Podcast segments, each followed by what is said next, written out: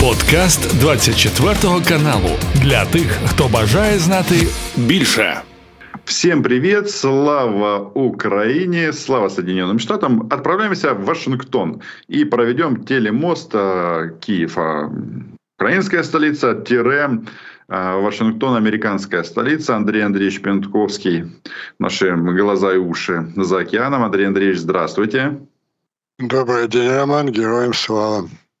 Я поздравляю вас с Рождеством. Мы в этом году в первый раз празднуем, так как и весь западный мир, э, именно сегодня. И Кажется, это здорово и прекрасно. Но хочется поговорить, наверное, все-таки о будущем. Все обычно подводят итоги года уходящего. И все мы на самом-то деле проинформированы, проинформированы о раскладе. Вот хочу вас спросить, с каким вы э, настроением, политическим в первую очередь, встречаете или собираетесь встречать Новый год? Ведь у нас этот стрим в этом году, мне кажется, финальный. И вот так вот, чтобы как это, сыграть на э, разных полюсах э, этих настроений.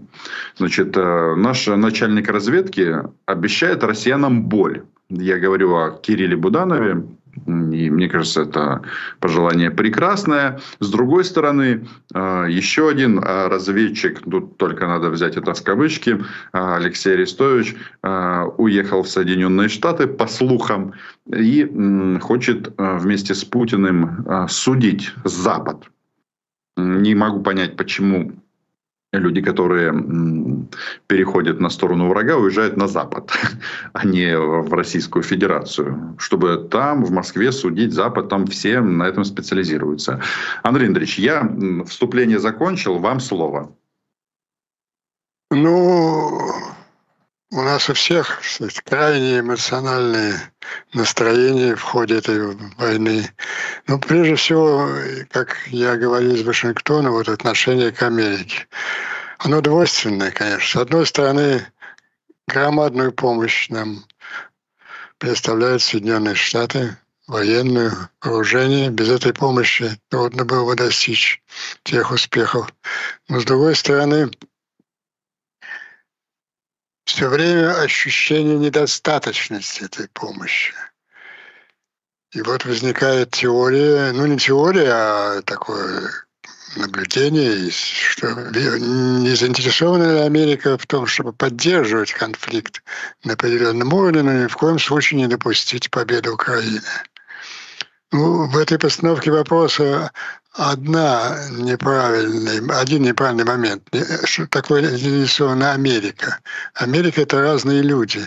И мы действительно, вот основная тема нашей бесед с вами в течение всего года — это борьба между двумя концепциями в администрации Байдена. С одной стороны, людей как раз заинтересован, боящихся победы Украины.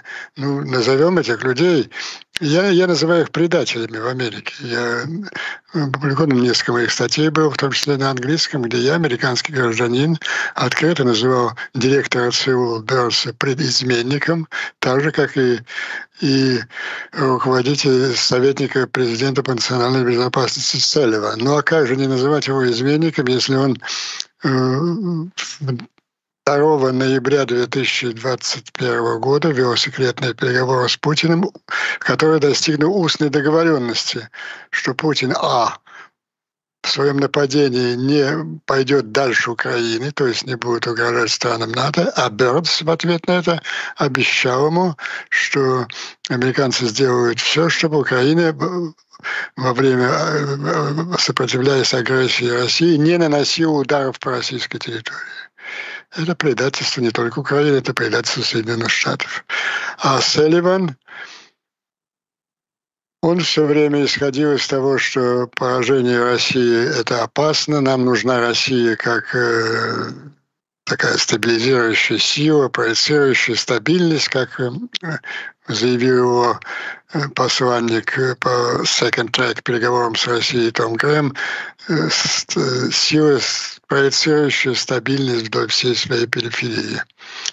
В августе вот произошло два крупных, в июле, два крупных информационных скандалов, в которых я принимал скромное участие, после чего вот позиции Бернса и Селивана, они резко обвалились внутри администрации. И тон уже стали задавать друзья Украины, друзья Украины, Блинкин и, и, и министр обороны Остин, которые твердо исходили из необходимости победы Украины. Вот эта тенденция положительная, она закрепилась, как ни парадоксально, она не ослабла, а закрепилась после нападения Хамаза и Ирана, а в косвенной России на Израиль. Ведь масса было рассуждений, да, до, до сих пор продолжается, что вот война с Израилем отвлекает внимание Америки на Украину, на Украину уже никто не обращает внимания, от Украины устали. Ну, как вам сказать, как раз наоборот. Вот в заявлении, заявлении, в заявлениях Байдена, в обращении Байдена к нации 9 9 октября после нападения на Израиль слово «Украина» употреблялось не менее часто, чем, чем Израиль. Путин и Хамас – вот основные тезисы этого обращения. Путин и Хамас хотят уничтожить две демократические страны, Изра... Израиль и Украина. Мы никогда не позволим этого. Наоборот, вот это э, нападение, нападение на Израиль, оно способствовало созданию внутри, внутри американской администрации той картины мира, которую мы с вами представляем в течение всего года, что идет мировая война, четвертая мировая война, как я ее называю, попытка Путина взять реванш над Западом за поражение Советского Союза в Третьей холодной войне. И именно этими словами характеризует сейчас ситуацию и, и, и Байден, и Остин, и, и, и Блинкин. И это обращение, это новые формулировки, они были поддержаны реальными шагами, отправкой отправкой двух авианосных соединений на Ближний Восток и внесением в Конгресс законопроекта очень серьезной военной помощи и Израилю как раз параллельно Израиль и Украина, причем Украине наибольше это 61 половиной миллиардов долларов. То есть создалась бы как раз, казалось бы, новая обстановка, э, и мы одержали победу в Вашингтоне. Но после этого мы видим какую картину, что этот законопроект вот уже два, два месяца маринуется в Палате представителей. И создалась достаточно абсурдная ситуация. Понимаете, в чем дело? Дело не в том, что... Дело-то в том, парадокс в том, что в Палате представителей, которая решает вопросы финансирования, сторонников, убежденных сторонников Украины, сторонников ее победы, большинство большинство. Но часть этого большинства, вот такие наши друзья, республиканцы, бесспорные сторонники Украины, которые несколько раз бывали в Киеве, их прекрасно знает Украина. Это лидер э, республиканцев в Сенате Майк Митчу. Это бесконечно поддерживающий Украину сенатор Линдзи Грэхэм. Это председатель комитета э, по иностранным делам палаты Майк Маккол. И даже в какой-то степени это и, и, и спикер новый э, Майк Джонсон. Они все поддерживают идею о том, что и заявление Байдена о том, что необходима помощь Украине, иначе это приведет к геополитической катастрофе. Путин не остановится на Украине, он будет угрожать всем, всем странам э, Западной Европы. И вот перед голосованием, перед визитом Зеленского эти обращения и Путин, и Остин сделали в самой драматической форме. Остин даже, снимая его сидящего в кабинете в Пентагоне, он говорил, что он сейчас разрабатывает планы переброски американских войск в Европе, которым придется сражаться с русскими войсками. Ему это очень не хочется, но это придется делать, если не будет дано финансирование э, Украине и Украина э, уступит агрессору Путину. И интересная реакция вот этих замечательных, я не, не без иронии говорю, действительно замечательных журналистов. Они говорят, да, конечно, мы с этим согласны, господин Остин, господин Байден, господин Блинкин. Но именно поэтому, что вот это недопустимо, невозможно, чтобы Украине не дали деньги, мы, республиканцы, должны использовать эту уникальную возможность, чтобы заставить наших друзей-демократов одновременно изменить закон о миграции, на котором мы все настаиваем. Они же не смогут оставить Украину без финансирования, поэтому не согласятся с нами. Вот такая извращенная логика так называемого покера такого.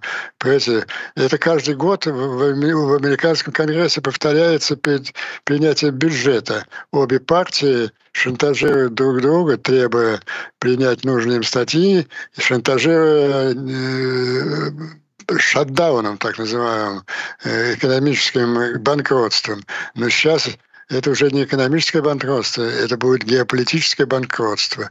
Вот э, мы попали в такую ситуацию очень странных американских внутриполитических игр. Ну, умом понятно, что, конечно, до 18 января, до 19 января, почему я говорю 19 января, американцы уже доигрались в свои экономические игры, что у них нет сейчас постоянного бюджета, у них временный бюджет до 19 января, они должны до этого времени э, решить все вот э, спорные вопросы, в том числе относительно финансирования Украины и Израиля. Это они, конечно, решат этот вопрос. Но психологически мы же все, что нам рассказывать украинским аудитории, какое тягостное впечатление это производит на сражающую, истекающую кровью второй год войны Украину, когда вот такие игры затеваются в отношении, в отношении ее финансирования.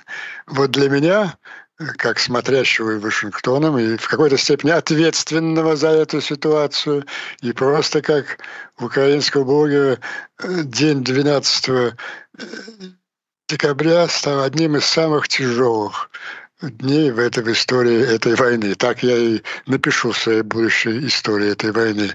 Но вы знаете, на следующий день уже забрежил рассвет. И он пришел, пришел из Европы. Ну, сначала, казалось бы, мелочевка. Ну, Зеленский еще не успел. Да, надо же добавить, что это, собственно, была и неудача, и как бы не только укра...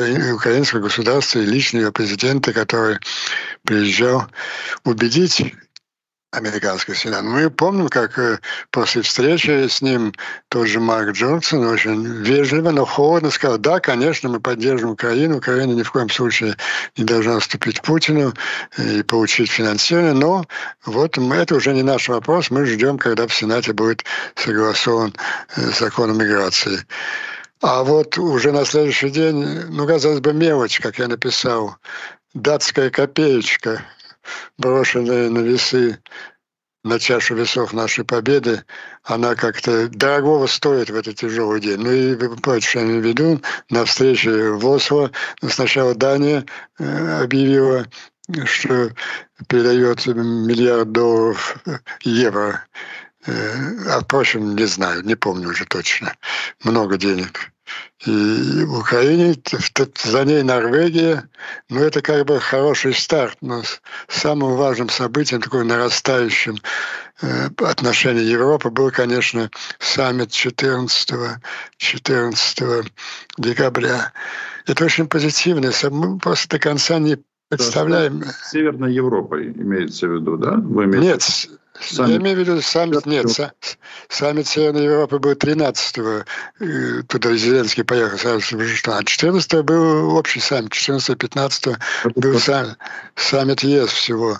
И вот мы до конца не представляем значения вот этого, э, на ура было принято решение о начале переговоров о приеме, о приеме Украины в НАТО. А ведь сколько было вопросов, дискуссий, э, саммит принял решение о приеме о переговорах о приеме в ЕС воюющей страны, воюющей страну. Это беспрецедентно. Это означает, что у европейских стран нет сомнения, каким образом исходом закончится эта война и, и, и какому исходу этой войны они будут способствовать. Это очень важный, важный политический шаг, показывающий решимость Европы. Ну и, и не только не напоминайте мне никакого Орбана, с ним все решили, ему разрешили исполнить все его ритуальные танцы. Никакой Орбан 50 миллиардов э, евро не заблокировал, решение это принято и будет, и будет, и будет реализовано. Андрей Андреевич, так, ну, как это, э, с деньгами, в принципе, все понятно. И вроде как они все будут. Тут же вопрос э, в том, что вот это вот время на согласование. И, в принципе, и сейчас, ну, если были какие-то проблемы с финансированием, то у нас бы же тут было это понятно и чувствовалось бы. Сейчас все стабильно, банки работают, все работает. Вот электричество, пожалуйста, а, есть. Но это же война. Вот сегодня Путин докладывал а, Шойгу о том, что вот они а, окончательно разрушили Маринку и, и, и якобы ее захватили. То есть я просто к чему это все веду. Деньги это, конечно, все здорово. Но они же большая страна, и это не секрет. Они длинная страна. Да, мы тут приземлили их пять самолетов за два дня. И это в некотором роде, наверное, лучший рождественский подарок. Но, тем не менее, это не отменяет ситуацию на земле. Что у них много пехоты, им их не жалко, пехоте самой не жалко себя и так далее, и так далее. То есть все равно мы возвращаемся к главному. Где и как найти этот военно-технический ответ? При том, что э, количественно, объективно их больше, причем несколько раз.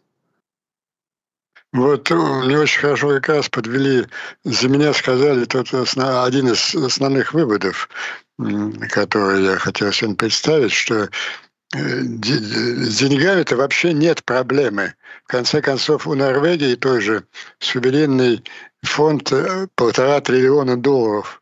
И она спокойно, а уже практически при, да, вот в, то, в тот шквал таких очень позитивных решений Европы за последние за последние недели, это, конечно, и 12-й пакет санкций принято, это и продвинутый совместно с американцами продвигается решение о конфискации 300 э, миллиардов российских долларов и направлении как раз на украинские нужны.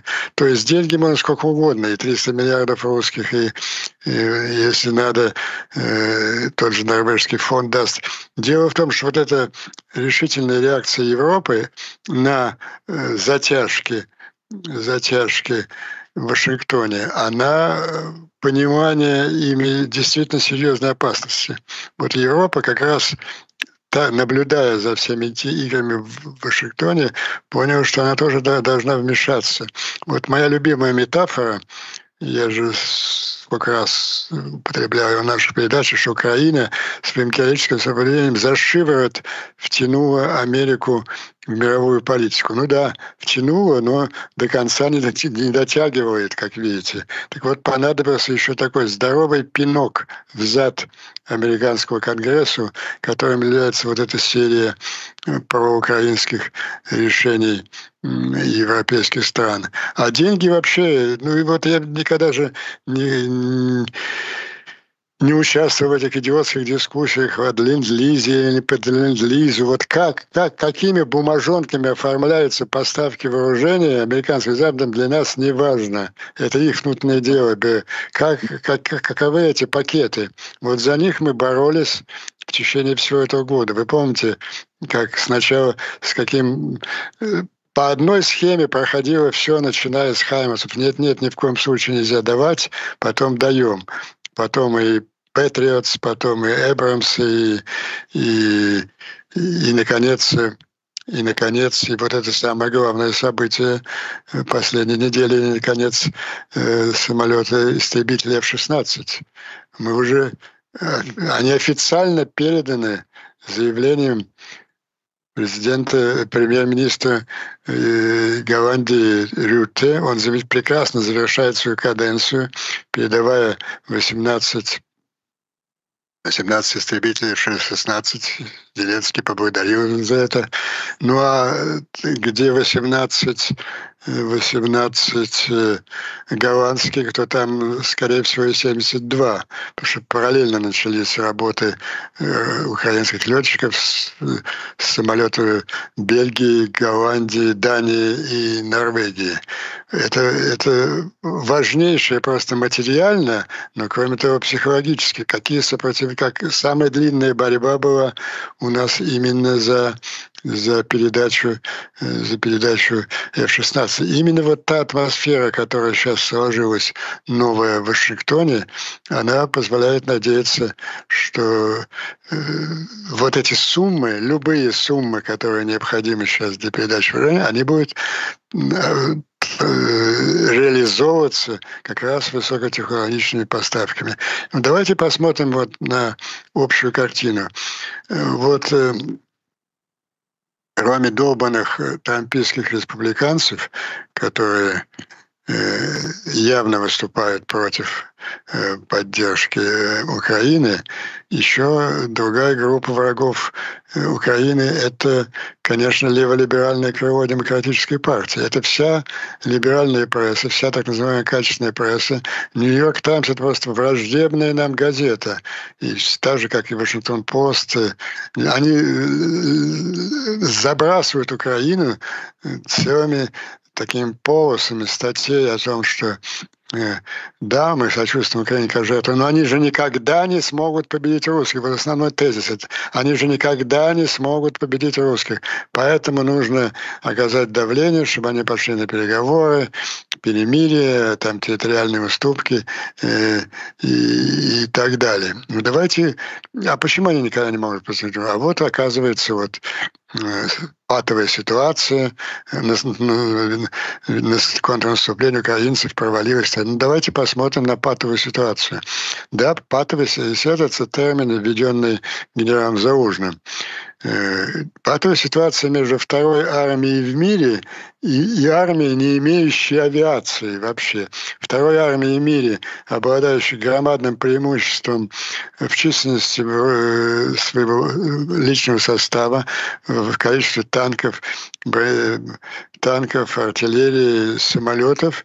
И вот а украинской армии вообще просто практически не имеющей авиации. И вот э, столкновение двух армий привело к патовой ситуации. Ну хорошо, патовая ситуация.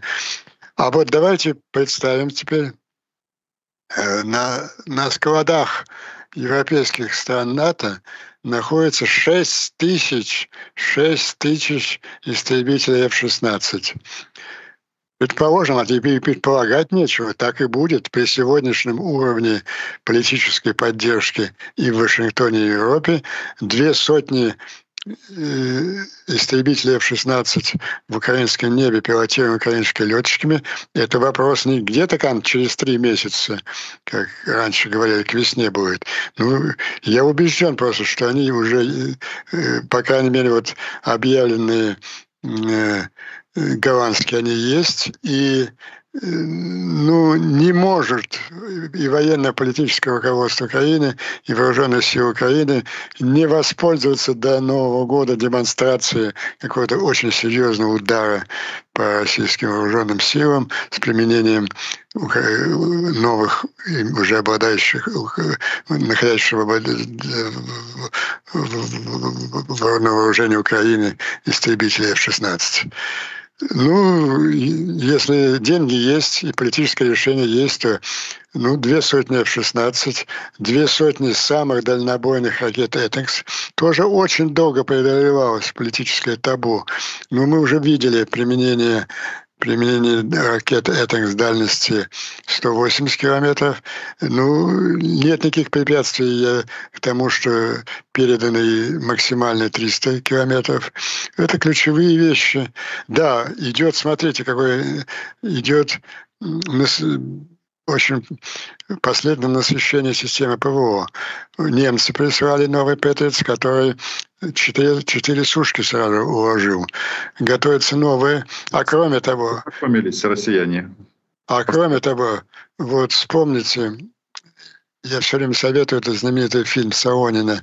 Он великолепен не столько как аналитик политический, как авиационный инженер. У него прекрасный фильм есть о, об, этих, об этих самолетах F-16. Каждый из них – это летающая крепость ПВО летающие крепости ПВО, они идеальны для уничтожения ракет, запускаемых самолетами противника. То есть насыщение идет по полной программе. Есть деньги, с чем мы входим в 2024 год. Нет вопросов с деньгами. И еще раз повторю, примут американцы, и это уже сейчас не важно. Они примут, такие Норвежцы дадут сколько угодно денег, и, и 300 миллиардов русских пойдут. Не деньги, вы правы, с самого начала. Никогда вопрос не был в деньгах. Вопрос был в политической, в отсутствии политической воли, вот э, тормозящие действия вот тех двух предателей внутри администрации по передаче э, вооружения победы. Поэтому я вот не понимаю сейчас, кстати, вот этот дискурс, он очень популярен стал и среди вот российских хороших русских, вот я читал сегодня статью очень приличного человека, замечательного академика Пивоварова. Вот он тоже почему-то пишет, война затянется до 26 года, Путин переходит в контрнаступление. Да какое к черту контрнаступление? Я еще раз повторяю.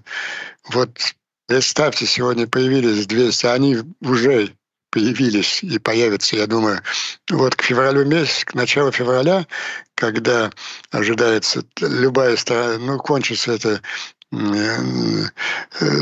зимняя спячка на фронте, одна из сторон должна будет перейти к наступлению, будет уже и 200 самолетов, и они пошли. И все сейчас нет политических препятствий, и есть политическая воля.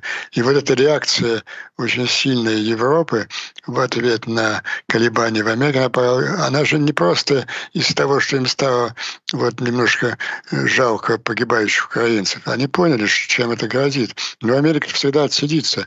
А они здесь, они здесь рядом. Вот э, на знатоков произвело на меня, в том числе занимающегося внешней политикой 50 лет, очень большое впечатление совместное заявление министров иностранных дел Великобритании и Франции. Ну, во-первых, несколько неожиданная комбинация Великобритании и Франции. Это вообще было как собака с кошкой на Западе. Ну, как, ну, кроме, ну, что, после Брексита особенно. А тут они очень дружно выступили по существу 22 числа после встречи. Они, была их совместная пресс-конференция, и они выступили по существу с антиамериканским заявлением. Э, они очень прямо, недвусмысленно они выразили свое недовольство вот этим проволочкам в американском конгрессе. Вот даже на языковом уровне это было демонстративно. Вот э, позиция дедушки Буша сейчас очень позиция, дедушки Байдена, да, очень позиция, это дедушка Пьянковский перепутал, ну, бывает. Э, э, он Недавно он сейчас он говорит языком Блинкина и Остина. Они пишут его вот эти самые знаменитые тексты на маленьких картончиках. И вот в одном из своих очень сильных выступлений, как раз призывая, призывая Конгресс э, финансировать Украину, он немножко оговорился в такой ключевой фразе. Обычно он всегда говорил в последние два месяца, что мы будем поддерживать Украину as long as it takes, as long as it takes, так долго, сколько потребуется. А он только говорил и сказал as long as we can так долго, как мы сможем. Но я в Украине это очень заметили. Я уверен, что здесь была просто ошибка. Дедушка говорил, что так неправильно прочел. Сейчас позиция американского руководства. Так вот, это ему не простили.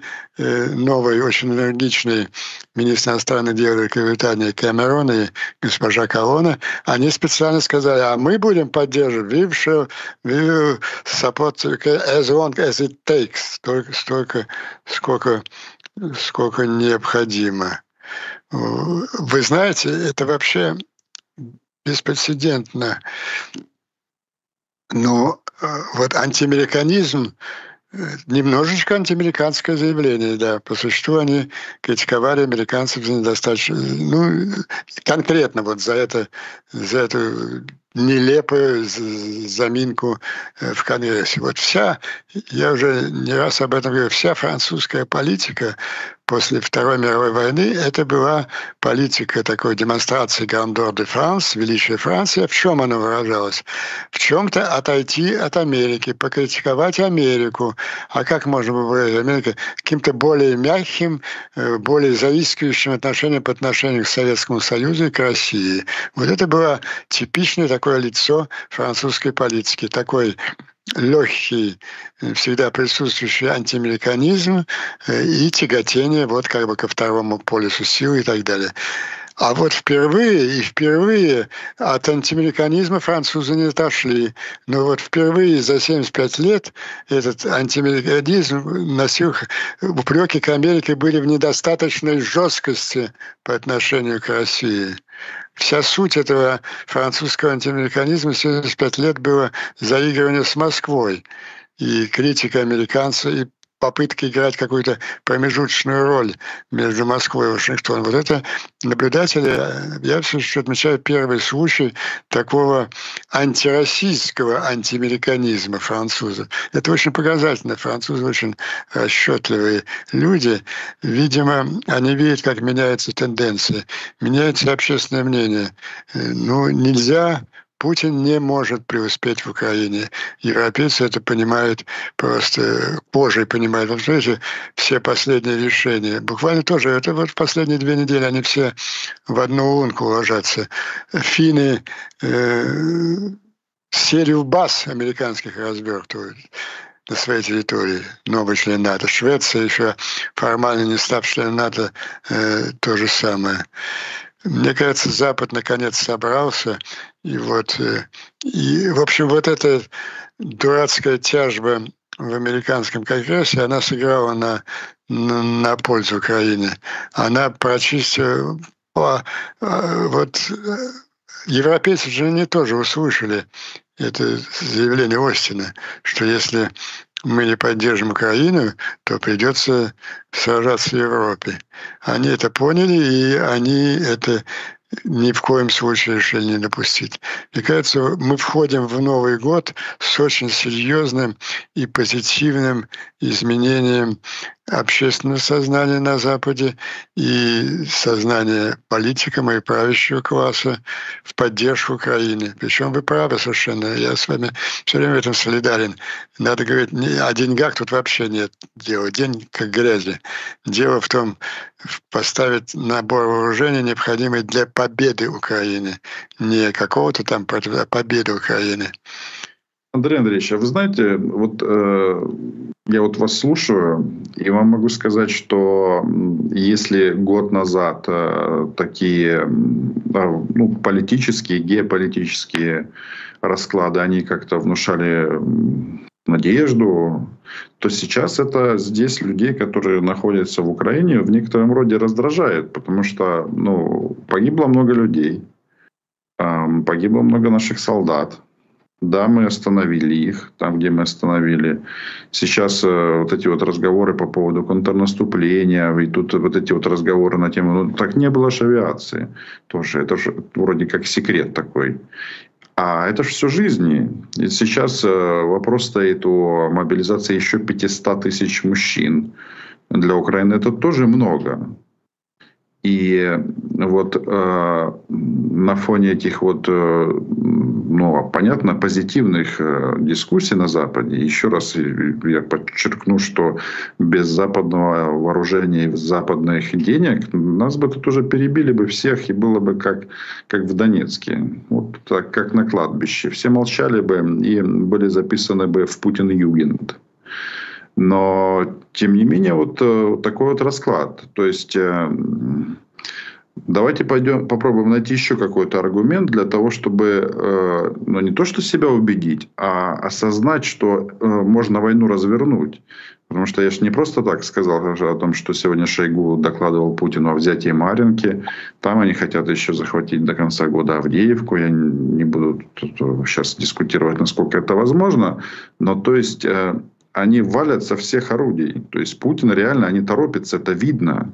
Так вот, э, это первая часть. А вторая часть, Вот вы как ощущаете, когда эта война закончится? Когда вот то оружие, которое не в 26 году, то есть тут война может закончиться двумя способами. Либо, в общем, будет продолжаться вот та тягомотина, которая продолжалась до сегодняшнего дня, и очень будет нарастать э, в Украине идея действительно э, каких-то переговоров с Россией. Но дело в том, что вы знаете, вы знаете, есть вот такой хитрый способ уговорить украинцев капитулировать. А давайте вот мы договоримся так, что то, что Россия захватила, остается у нее, а вот остальная, да, вариант Кореи. Вот видите, как замечательно с Южной Кореей. Андрей, Корея, да, перебиваю. Это ж, это ж реально. Вот за, за, у нас сейчас уже по проблемы с боеприпасами. Не поставляй боеприпасы, и, и что? Зеленский, Залужный, да кто угодно. Если у тебя нечем обороняться, э, можно сколько угодно там э, произносить разных слов, а придется как-то пытаться это все дело заморозить самим. Но всегда стоит вопрос, а кто сказал, что нацисты хотят остановиться? Нет? Вот именно. То есть э, э можно захотеть хотеть заморозить, как в Корее, но это никогда не кончится, как в Корее. В Корее, в Корее Южная Корея стала подлежащим государством, потому что 50 лет в ней стояла американская армия. И продолжает. И, продолжать, и продолжать стоять. Так что есть только два варианта. Или победа, изгнание, изгнание российских оккупантов, или поражение. Любой другой вариант это, это, это, это поражение. Э, вы скажете, а какие аргументы? Аргументы могут быть только военные аргументы, оружие. Вот Первые 20, первые 18 аргументов поступили. Посмотрим, как будет продолжаться в течение января. Я вижу сейчас все политические расклады э, таковы, что сняты табу, сняты важные внутренние изменения. Это тяжелейшая борьба, которая была внутри, внутри администрации. Мы же видим сейчас, что дедушка Байден говорит сейчас не языком Селливана, и Бернс этих людей вообще не слышно. Он говорит языком э, Блинкина и Селливана, Блинкина и Остина. А единственный аргумент – нарастающие поставки вооружений. Вот будет две, если будет, что значит если? Через, в течение вот начала активного такого военного сезона, к концу января, начало февраля, 200, 200 самолеты истребителей F-16. Вот это единственный аргумент, который можно убеждать. Самолеты, дальнобойные ракеты, что касается отличных снарядов, да, ну, есть пределы возможностей американских, но они разворачивают, они разворачивают новые производственные возможности. Это понимается проблема. Сейчас уже слова никакие не действуют. Действуют поставки вооружений. Угу. А давайте вот, Андрей Андреевич, завершая э, наш сегодняшний стрим, да, и в принципе, можно сказать, политический год в некотором роде. Я вопрос так сформулирую. Тут, э, ну, вы же знаете, как вот э, некоторые пропагандисты с таким со стажем, они э, некоторые втираются в доверие, а потом раз забрасывают, ну, на первый взгляд, абсолютно такую, и на, не на первый, и на второй, и на третий взгляд, абсолютно абсурдную мысль, мол, нужно попросить у Путина мира. Ну, я говорю о Арестовиче. Вот это что сейчас у нас тут такая дискутируемая тема. И понятно, ну, это чисто такой российский нарратив. И они пытаются вот э, здесь посеять вот это вот зерно, что можно, э, как это, можно просто прекратить стрелять. Ну, с этого началась предизбирательная кампания Зеленского. Вы же помните. И он, и он преодолел это заблуждение. Надо отдать ему должен. Он прошел очень длинный путь. И вместе с ним его не случайно 67%, очень многие из тех, кто за него голосовали, они голосовали именно за эту формулу, что надо просто перестать стрелять. И вот и Зеленский, и его избиратель вместе с ним э, прошел этот путь. Они, на это, я не думаю, что к этому может возвращаться украинское общество сейчас. Тем более, когда мне кажется, что все политические предпосылки для э, наполнения э, украинского арсенала оружием победы, они сейчас как раз на Западе э, присутствуют как никогда. Да, тут вопрос, чтобы у нас остались люди, которые способны пользоваться всеми этими... Ну, это сколько, э, Роман, сколько угодно можно благодарить американцев за помощь, а можно их клеймить за эти... Ну, что тут?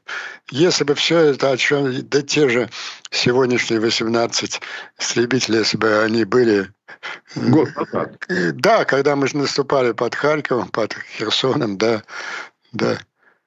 Ну что, ну вот такая, таков Запад. Да, друг... нет. Там, раз, там, там, там есть разные люди. Мы же персонально, в персоналиях рассматриваем борьбу этих разных людей. То есть Черчилль, Черчилль там мало осталось. Удивительно, что вот, тем не менее, удалось вот... Э, они немножко поторопились. Я имею в виду вот этих э, тиранов. Си, Хамейни, Путина. Запад э, Запад шел к изоляционизму.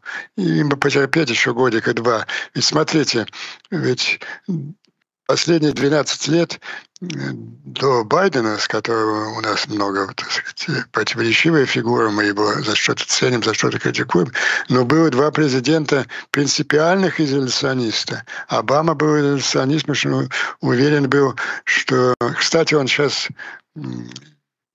несколько раз критиковал уже Байдена в основном за поддержку Израиля, но за поддержку Украины тоже. Это его люди, это либеральное крыло демократической партии.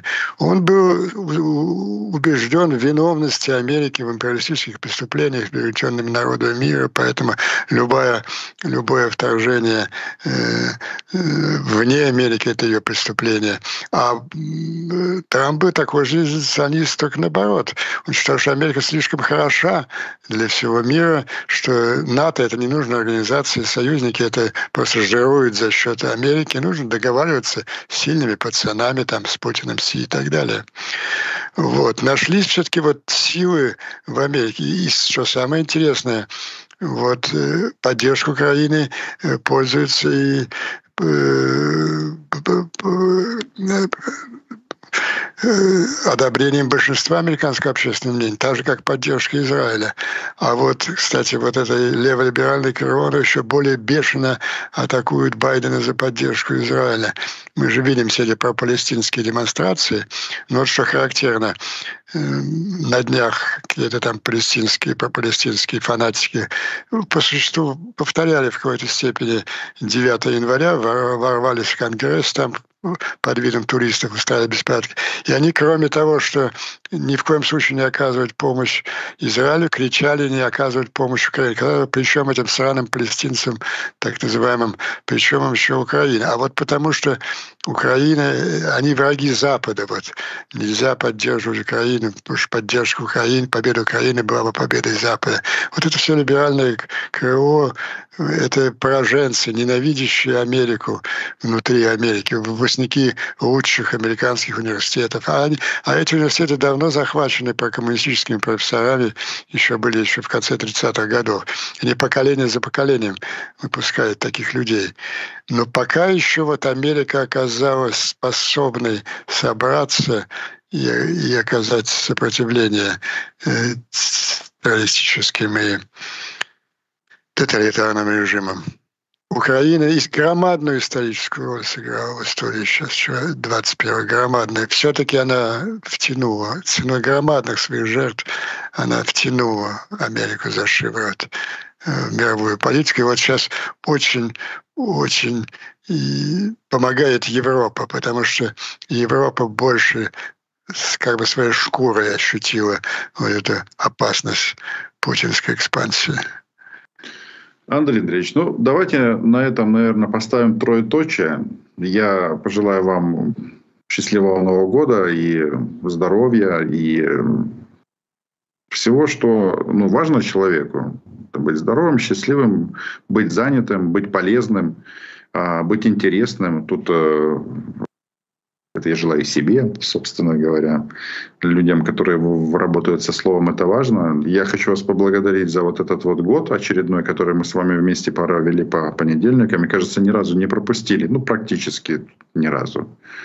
Это говорит о том, что мы дисциплинированные, будем исходить из того, что политические решения тоже будут дисциплинированные, своевременные и которые придут к тому э, результату, о котором вы сказали. Я вас благодарю.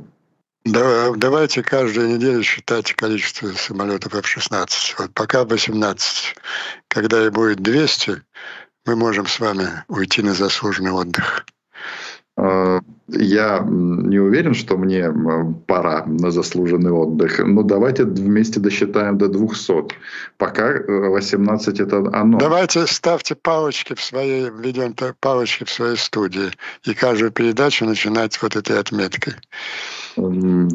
Только, понимаете, для меня все-таки человека, который находится в Украине, важно не только заявление Рюта, которое, конечно... Нет, мы имеем в виду физическое присутствие в небе Украины. Ну вот пока есть сомнения, что они уже здесь. Есть сомнения. Я думаю, к следующей нашей встрече их не останется. Договорились. А, на этой оптимистической ноте, Андрей Андреевич, я вас благодарю за этот а, чудесный стрим. И а, до встречи через неделю. Как раз это уже будет Новый год. Да. Придется еще один новогодний эфир делать, да. да. Хорошо. До встречи. Спасибо, Роман. До свидания. Це був подкаст для тих, хто бажає знати більше. Підписуйся на 24 канал у Spotify, Apple Podcast і Google Podcast.